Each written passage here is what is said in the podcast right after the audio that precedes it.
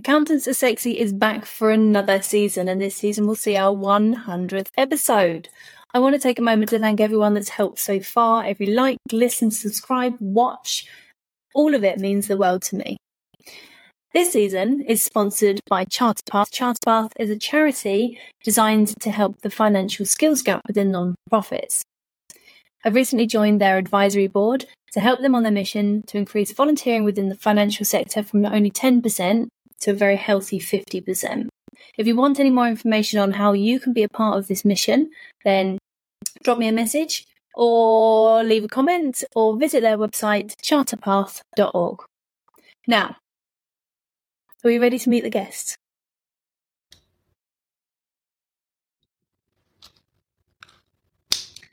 Right, hello and welcome to Accountants Are Sexy Change My Mind. Darren, it's really lovely to have you here today, so thanks for coming. Thank you. Um, for the listeners, Darren is a business consultant and he is a specialist in employee owned trusts as well. And he's building something particularly special.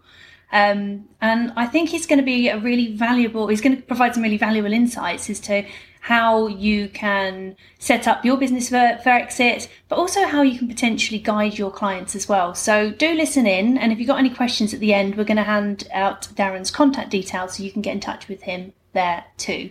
So, Darren, that was a very loose introduction, as I did promise. Yeah. Would you like to fill in some blanks? Yeah. So, Mobius Capital was set up last year with the intention of buying 100 businesses in the UK over the next 10 years. And the reason why we went down this route was because I've seen a lot of transactions happen in the past, um, and some good, some bad, and some very ugly. And what I found was the risk of business acquisitions is always on the acquirer, but the seller loses out every time. So when you sell your business, usually what happens is somebody like me comes along and offers you a lot less than what you think it's worth. Um, and then we take the business and we make it worth more and then we sell it on to the next person. And what happens to that business is then it usually gets sold to the per- one person you didn't want to sell it to, mm. or it gets um, swallowed up by a larger company because the best way of making money is for me to buy a company from somebody who wants to sell it and then sell it to somebody who wants to buy it. Mm-hmm. and then make that transaction work. The the problem with that is usually the business fails. And what we found is after some research is that 80% of sellers regret selling their business after the sale. Mm. and there's um, lots of reasons for that. Sorry. yeah i remember speaking to you last time and I was saying it must be really personal when you get to sell a business because it's homegrown. It's everything you put all of your energy into it. There's been years of heartbreak and pain, all invested into this, and to see it go to someone else must be must be quite tough. Yeah, and it's it is very personal because usually most business owners, especially in the SME market, never created a business ready to sell. Mm. They built a business um, for themselves as a, to get out of a job or maybe to do something a bit different and a lot of them think when they start up, oh, it's okay, I'll just work forever. And they don't see that there's ever going to be an exit because they don't plan that far ahead. Yeah. But they've loved that business. And I mean, I've used the analogy that it's like it's, it's another child to them. Yeah. And you're giving away that child to somebody you don't know, don't trust for a load of money. And is that is that possible? Because I've got two. well, you can, but I think it's illegal. Oh. Unless you're talking about business, in which case, yeah, have a chat. but it's it's strange where people will go to their accountants, they'll go to valuers, and especially the brokers, and they'll get very strange valuations for their business. I mean, we we had an example of a business that was a one person business. It was one man, uh, and he was arranging to fit windows. He had a couple of subcontractors who were doing the actual physical window fitting, and he was running around selling windows. Mm. He didn't manufacture anything. All he'd done was brought them from a uh, manufacturer and then fitted them and got somebody else to fit them. So he was just a middleman. Mm-hmm. Basically, he was just a salesperson. salesperson, salesperson. Yeah. And that business was up for sale for two hundred ninety-five thousand pound. Okay. And the reason being was that he was making ninety thousand pound a year, and he had a van. Right. That seems but, simple enough. yeah, ninety thousand times three. Yeah. You've got a van that's worth X, and therefore that's what the business is worth. But right. the problem is that for me to take that business on, I'd have to do his job, and yeah. he was working hundred hours a week. So for that ninety thousand pound, he was working hundred hours a week. Yeah. And that's, that's tipping it out of the balance for me. Yeah. And effectively, I'd have to replace him by two people, and each Mm. person's probably going to need about fifty thousand pounds worth of costs. Mm, So now I'm losing ten thousand pound a year to run the business. yeah. And we explained to him that basically it was the same as if I came to him and offered him a job. And if I offered him a job at ninety thousand pound a year, but he had to work hundred hours a week to make it work, and the benefit is that you have to give me two hundred ninety five thousand pound to start the job. Mm, And he saw the, the common sense, and obviously the, the business wasn't worth selling at that point. Um, and we looked at how we could actually then make that business worthwhile. So I've done a bit of consultancy with him and worked with him to show him that actually the way to make that business worth more was to grow it yeah. and make it into something that actually did have procedures, policies, and most importantly, staff that done the work. yeah. Because when you take the head off the chicken, it might run around for a bit, but it's going to die. Yeah, they, they do say that though, um, don't they? So make sure the business can operate without, you, and it's drummed into us, but it's rarely achieved. Very rarely achieved. Yeah, and that's where majority of people that buy businesses make their profit because what they do is they they take the owner away Mm. they use the first six months of ownership where they have the owner coming in and doing the handover to train somebody to take over the business mm, and that makes the business immediately more valuable. If i'm buying a business from you and you're the only person in that business the most i'm ever going to pay is one times ebit so one times your profit margin. Mm, so if you're earning fifty thousand pound a year, I might pay fifty thousand pound a year for that. But the only way I'm going to then make money is to get somebody else to do it for less than fifty thousand pound a year. yeah, yeah, And it, it, but once I've done that, I can sell that business for three times EBIT, as a, just a general basic rule. So Mm. I've just doubled my money overnight, and that's where people like me make our money. You know, that's Mm. where pe- buyers make their money. yeah. But there's better ways of doing it. I remember when I first started my business, my my husband used to get fed up with the with the word systems, systems and processes, and everything for me was a system and process. I'd come from a sales background.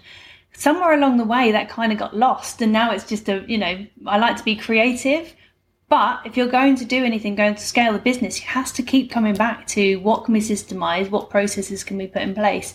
Again, what like it depends on your mindset and what your goal is. If you don't know you're going to sell the business at the end, will this ever become a priority? I don't. I don't know. it's it, for majority of businesses it's never a priority you do what you need to do to get through to the next day and that's hmm. where somebody like me comes in and we look at how to systemize your business. So there's there's three stages. There's processization. So you process your business. So what steps do we have to take? And somebody has a piece of paper to say i do a b c d. Yeah. and then you have process. And from there you can start looking at systemization which is where you put in systems to replace some of the steps that people do. Mm. and then finally go into automation which replaces the physical steps that people have to do by using a bot or a robot or something some way of automating it. But people believe that they can step from nothing into automation Automation. Yeah. so it's a very difficult step because you, you're jumping without knowing what you're jumping into it's literally jumping into a void of rubbish Yeah. and businesses fail with the um, with the tech kind of um, the impact that tech has had on the on the accounting space over the past 10 15 years i would imagine that most people listening to this have gone through that that that kind of um, jumping into automation because it sounds so fancy and then realizing that actually it has to replicate your processes um, Yeah. and, it, and it shouldn't you know it's not going to just change your life and solve every problem unless you've actually given some time to consider what the problem is in the first place exactly um, I had a conversation with somebody the other day because, like, th- there are two. Well, actually, there are three arms to your business, really.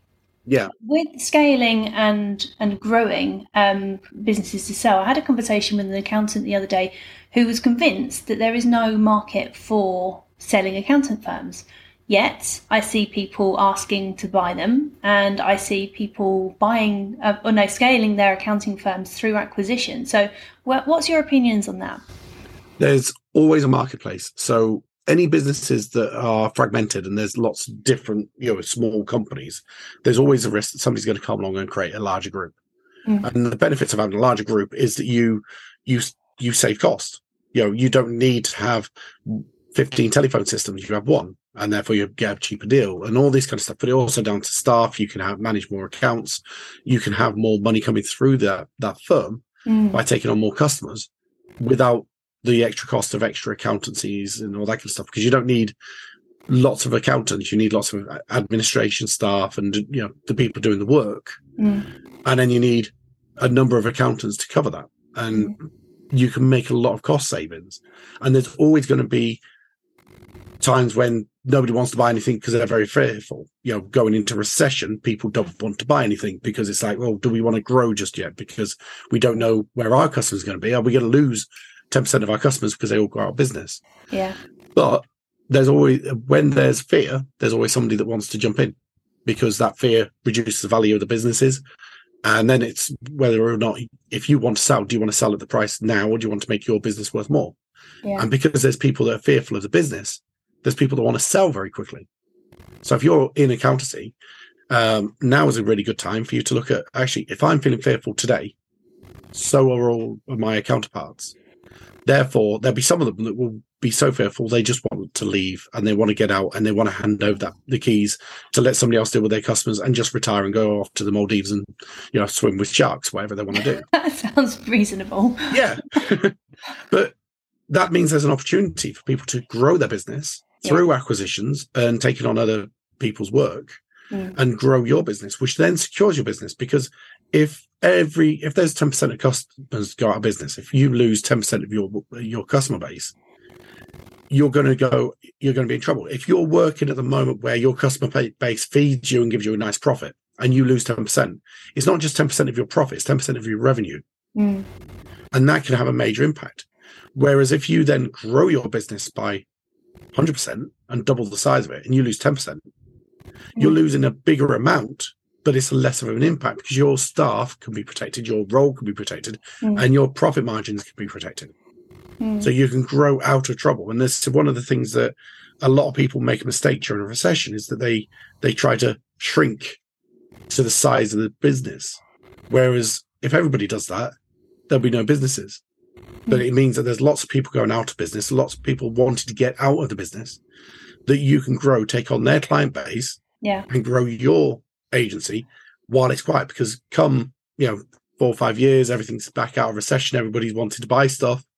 Your business is going to be in a much stronger position Mm. and able to buy even more businesses, but also be more valuable to somebody that wants to buy. Yeah, I think there's um, it's, it's a scarcity mindset that when recession hits, everybody loses because they definitely don't. There are winners in there. You just Yeah. have to be in a in a viable position to take the opportunities as you see them, um, and that's the thing that that holds people back. There might be opportunities, but they're too scared to take that to take that. Exactly.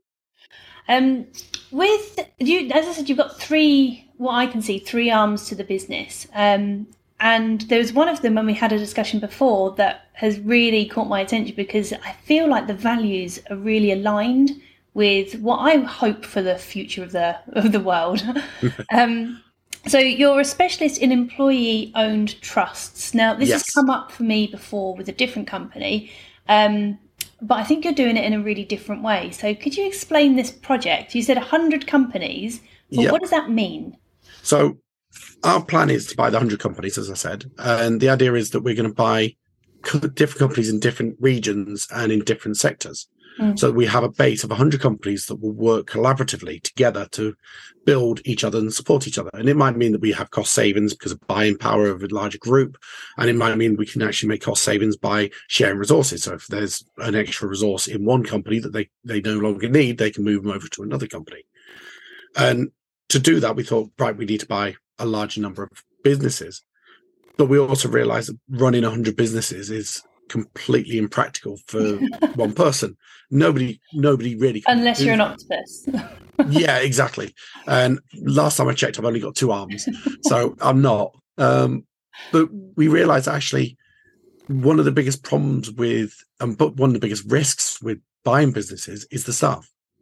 When you acquire a business, a lot of staff, especially those that are more capable, are Mhm. more likely to jump ship and leave the business, which leaves me as a new buyer in a very precarious position because the best staff have now left.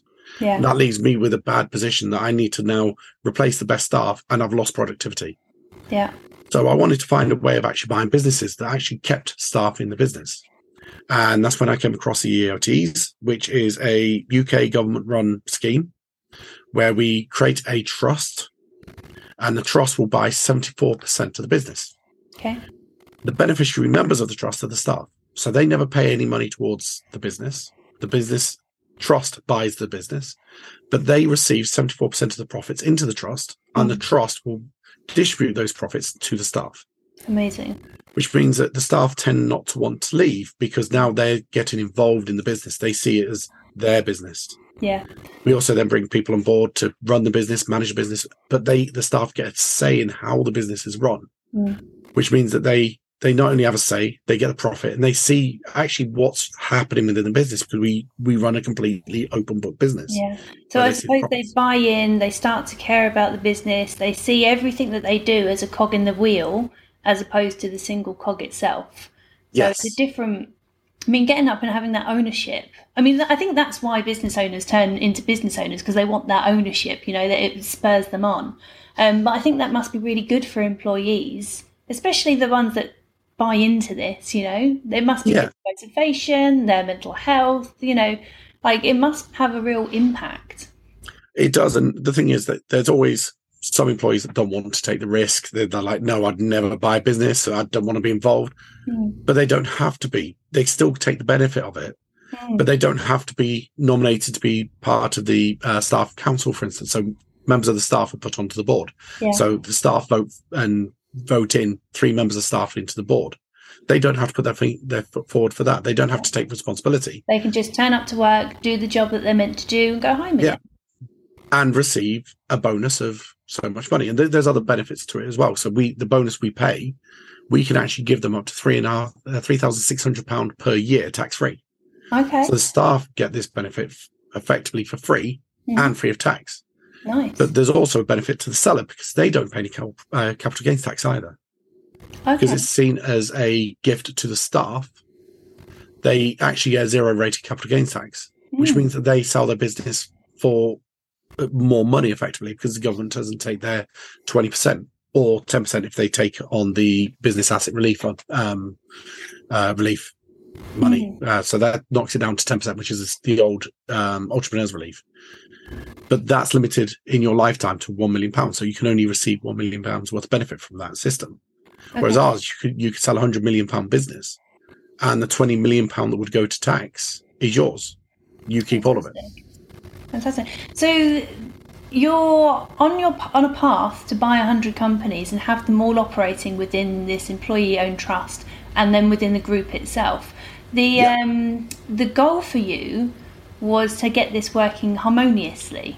Is that right? Yes, yes. So everything sort of feeds each other. So we we wanted to. So we've got a couple of plans. So we we we want to do things like living wage for all the staff. We want to do um, cross training so staff are able to move between businesses, but also with each other. So actually working with each other to find better ways of doing things Mm, and to make you know, the world a better place. So one of the things we want to look at is our complete supply chain. So a lot of companies will look at their supply chain and they don't care where they get the stuff from, and it's just a case of how much do we get it for. mm, We want to take it to the next level. So if we're buying stuff from a um, a developing country, so we use Bangladesh as an example. If we buy some uh, goods from Bangladesh to import into the UK, at the moment we have an issue where the people in Bangladesh don't get paid enough right. and their, their minimum wage is about two pound ninety nine at the moment, Mhm. or equivalent to two pound ninety nine. But the buyers push the price down so much that the manufacturers can't pay that price because we have the whole of their marketplace. They sell all to the UK. Mm, Well, we want to turn that around. We want to make sure that the staff get a good wage and a living wage for their area, but also we want to push the idea forward. So we actually do an employee owned trust for that business as well, and actually buy into that business and help that business be owned by staff. So that it's self fulfilling talking about prophecy. companies in Bangladesh you want to. We want to eventually go worldwide Yeah. because it, we think that the whole supply chain would be more benefited if we know where stuff comes from. Mhm. We know that the stuff is being built in an uh, ecologically safe way. Mm, Um, we're not damaging the environment. We're not damaging people. And every night we can go to bed and sleep. yeah. You know when people say to you, "What's your big, hairy, audacious goal?" um, world domination. That's the typical answer, but you, I think you actually mean it. yeah. Well, it's it's a different way of doing business, and I think it, it's something where there's a lot of talk at the moment about making businesses more fair, and more equitable. Yeah. And the only way to do that is to actually do it, because I think there's a lot of talk.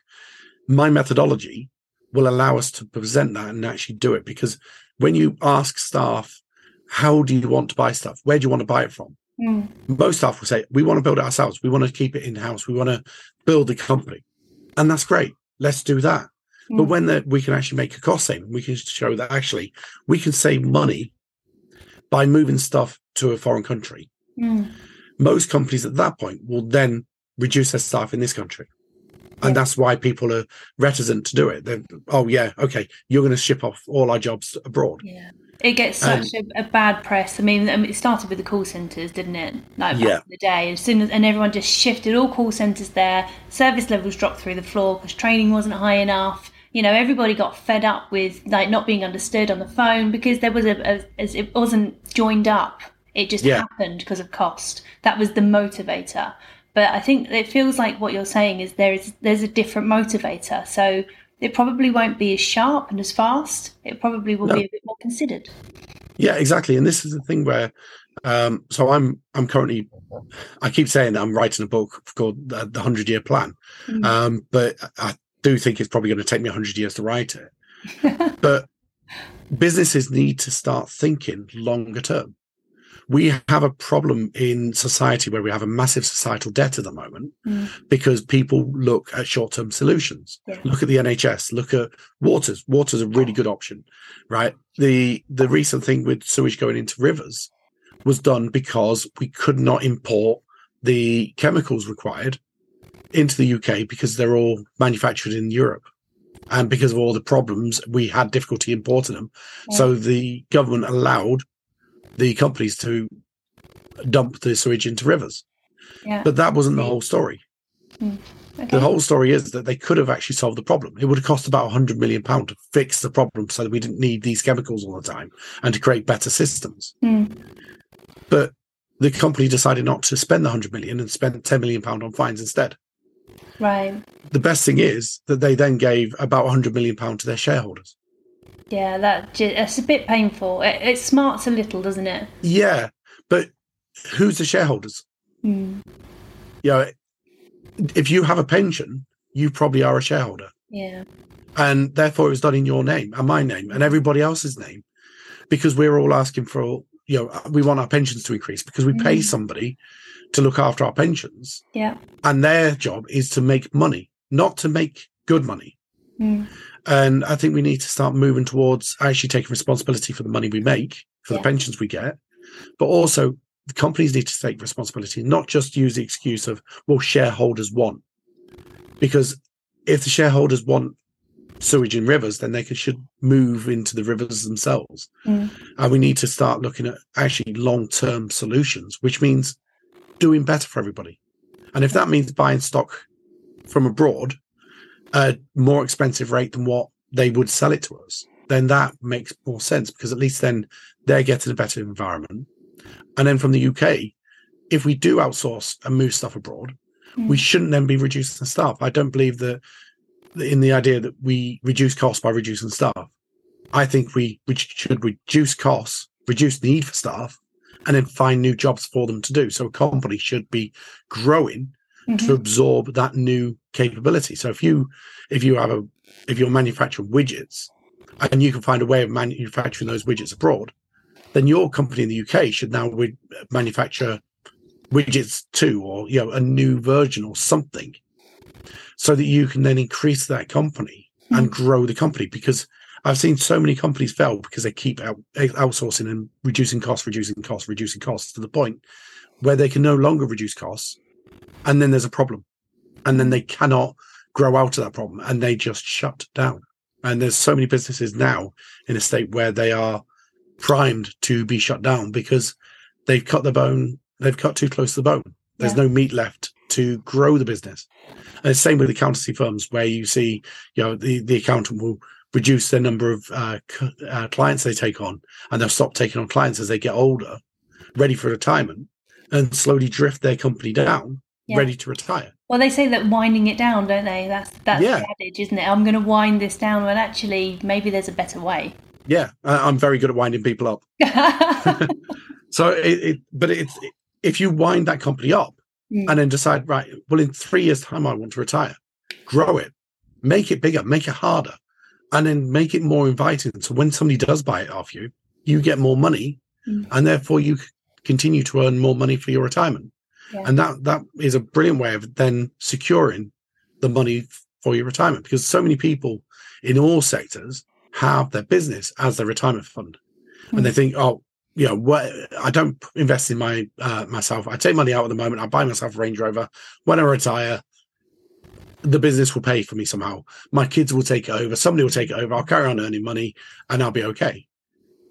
But then they realize that nobody wants to run the business for free, so they have to sell it, Mm. and then they don't get as much money as they need, and then their quality of life Mm. drops dramatically, and which is why eighty percent of people regret selling their business. Yeah, Yeah, that's really interesting. And it's definitely something that I'm um, thinking about in my own journey. I've got no idea where I'm going to end up, if I'm honest with you. But Yeah. you know, I feel like I'm at the at the start as well, so I don't need to. we'll get there. now's the best time to think about it, though, Well, because now's the time to put that plan in place. Yeah, it's it's definitely it's definitely there. The thoughts are there. I just don't know where it's where I'm. I just don't know where it's going to end up. That's all.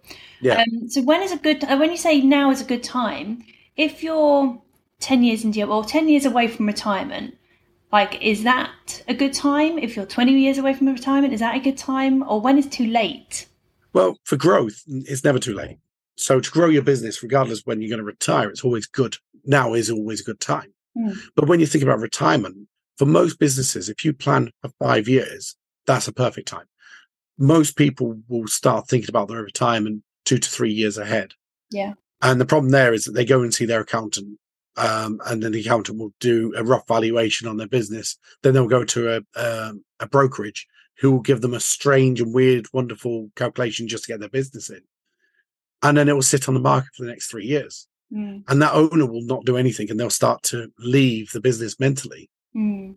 And I've seen so many businesses that have been on the market for three, four, five years, and the owner just ends up shutting the business down Yeah. because it can't sell. It, they haven't done anything to make it sellable. The fact that your business is on the market and nobody wants it, I think that would cripple me. Uh, that- do you know that I think the figures something like one in ten don't sell. Uh, only one in ten sell. Yeah. Majority of business don't sell. That's interesting. And that comes down to just not preparing, not making the company valuable enough. It's there's multiple factors. So one of the reasons is because brokerages will tend to overstate the valuation, and then when somebody like me comes in, we'll say no, it's not worth that. But you've already spent half that money.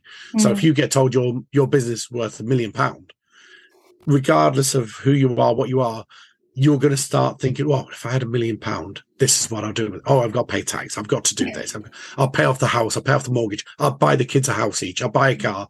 And we're going away on a holiday. And before you know it, you spent the million yeah, pound. Yeah. And then when you then put it on the market and then somebody like me comes along and says, actually, you know what? The reason why I can't offer you the million pound is because this, this, this, and this. Mm, It's depressing and it is hard. But the worst case is when I don't come to your business because it looks so bad on paper. yeah. You know, and I'm looking and go, no, it's not even interesting to me. If you've got a small business and there's only maybe one or two of you, it's very hard to sell. Mm. Realistically, you're not going to sell that business unless you sell it to somebody that wants a job. Yeah, somebody who wants a job, or it's like a database type transaction. So Yeah. it's a bunch of customers, um, but that's not that's not going to get you the megabucks. No, no, it's not. And that's that's the biggest issue that there isn't the money isn't in it. Mm. Um, and then do you want to sell it? And then people get to the idea, oh, well, I'll just carry on. And then they're bored of the business. They're already mentally left. They've spent the money that they're now realizing They they're not going to get. yeah, And then they're even more depressed. So the business God, drops. sounds awful. It, it can be. I've, I've seen people get very, very uh, depressed with the idea that they basically they've done all this work. They've worked all their life. They've done loads. yeah. They've put every effort in. They've worked 80 hours a week. They've done everything they could have done. And now nobody wants it. yeah. And most of the reason is because they've left it. Yeah. especially since this is your baby. I mean, Yeah. can you imagine having a child and then somebody coming along saying, "Nah, that's ugly." It- it-. As I say, You're I not allowed to, right? You're not allowed to say that out loud, though. But it's but people don't like to be told that their business is worthless. no, absolutely. I think that would hurt more. It would, yeah, more than your child's ugly. yeah, she'll grow out of it. It's fine. no, but I, I do. I think that would be absolutely heartbreaking. So I, I want to kind of because we're going to run out of time soon. Yes. So I want to go over how you can specifically help people. So make this really clear because there are many arms. So you can come in as a consultant to help people plan for their exit. So that's Yes. one arm that you do. You can support accountants with their clients. Yep. So if they have clients that want to exit and they're not quite sure how, or they are looking for buyers of that of the business, then that's a good time to talk to you as well. Yep. And then also you can help accountants themselves um, with structuring their business so they can sell. Um, and when you do We- buy, if you buy, it goes in. Sorry, I'm I'm, I'm messing this up towards the end. I was doing so well. It's the ugly you, child bit that put you off. yeah, but when you do when you take on a business and you do buy that business, it's more than likely going to go into this. I'm going to call it a cooperative because that's how it Yeah. feels to me. So this cooperative environment. So exiting for your clients, exiting for yourself, or joining this cooperative environment. So it does that encapsulate everything, or is there anything that you'd like to add to make Well, that super clear? one of the other things that we do is we try to mix everything together. So we will go into a company that's thinking about an exit Mm. and we will help them grow the business. So we will then grow the business until we get to the point where we'll buy the business, which means we end up buying the business for more money than it's worth at the moment. And that, it's the best way of explaining it is most people want a million pound for their business. And if you go to a broker, they'll say it's worth a million. Realistically, it's worth 750, maybe 500,000. But as a buyer, I want to buy 350. That's it. I might agree 500,000, but I'm going to push you down to about 350,000 for the sale of the business. And then with tax and everything else, it, you don't get anywhere near the million pound. But if the business is worth 750 today on paper, and you want to walk away with a million pound in cash, what we'll do is we'll make the business worth more than a million pound. We'll we'll actually take it up to I think it's about 1.3 million that it works out as the actual figure. Mhm. But doing that, we'll take a percentage of the business. So we'll take 26% of the business, Okay. which is our stake in the business.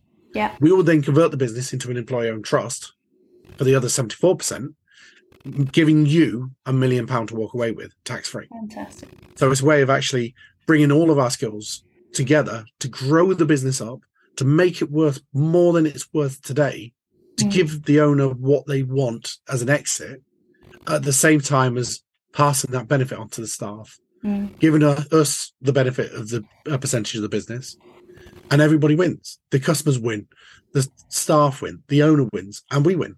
Yeah. And it has to be that way. We you can say that when it comes to the transaction of a business.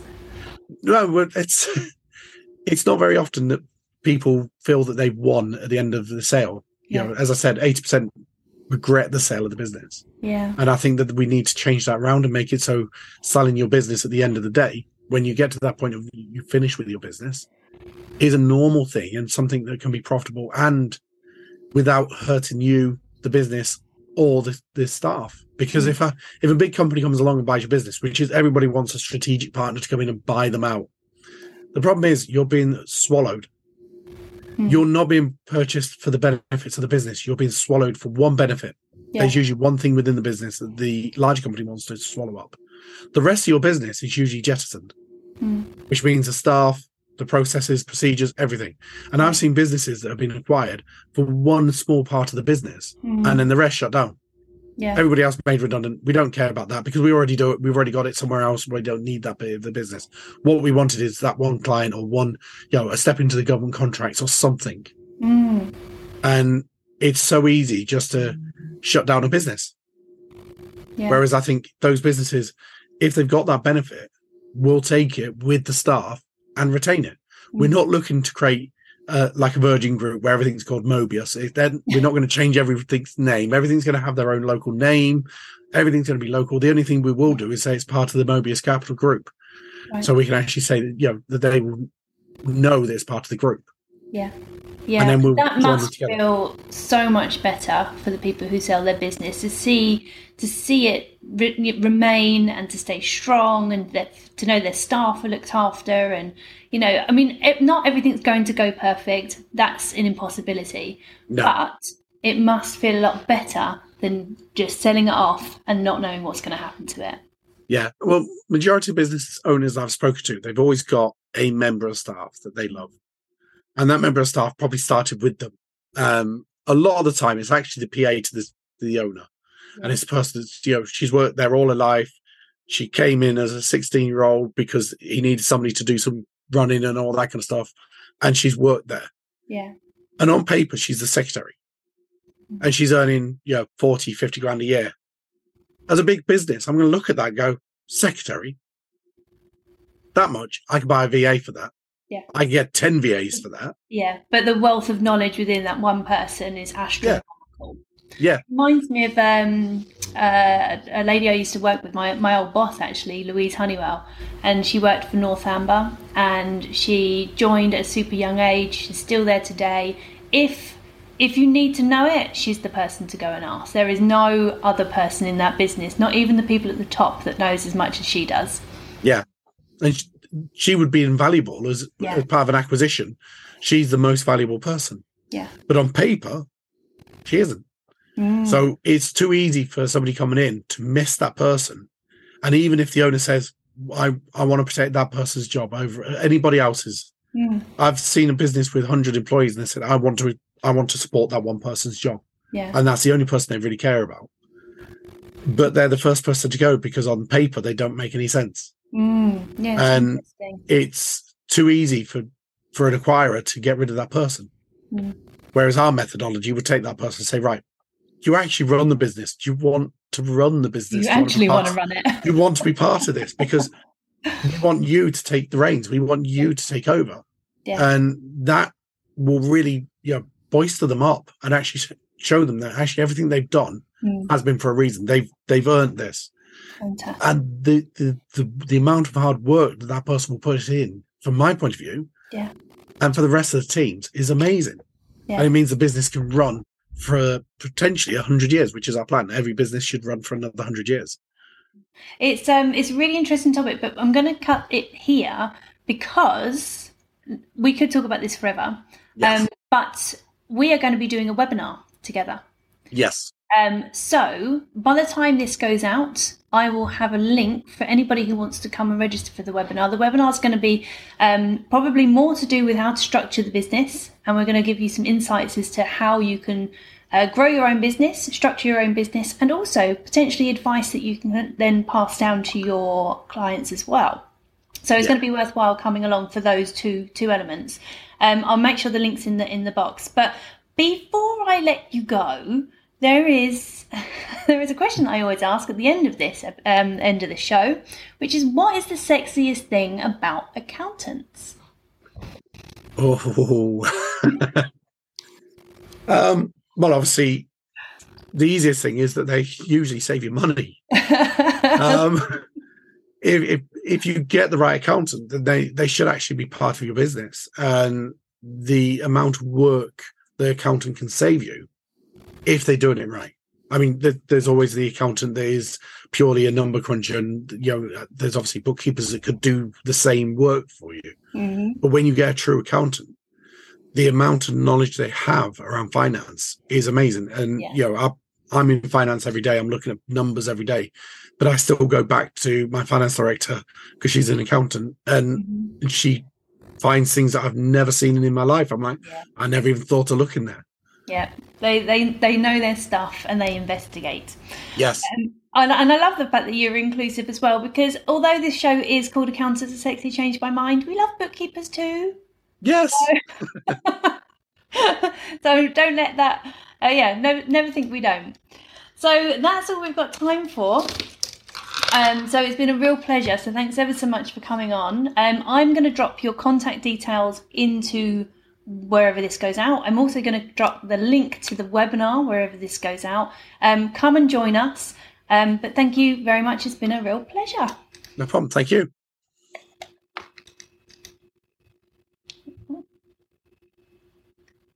Well, I hope you enjoyed that episode. We've got a ton more guests already lined up, and I can't wait to share that with you.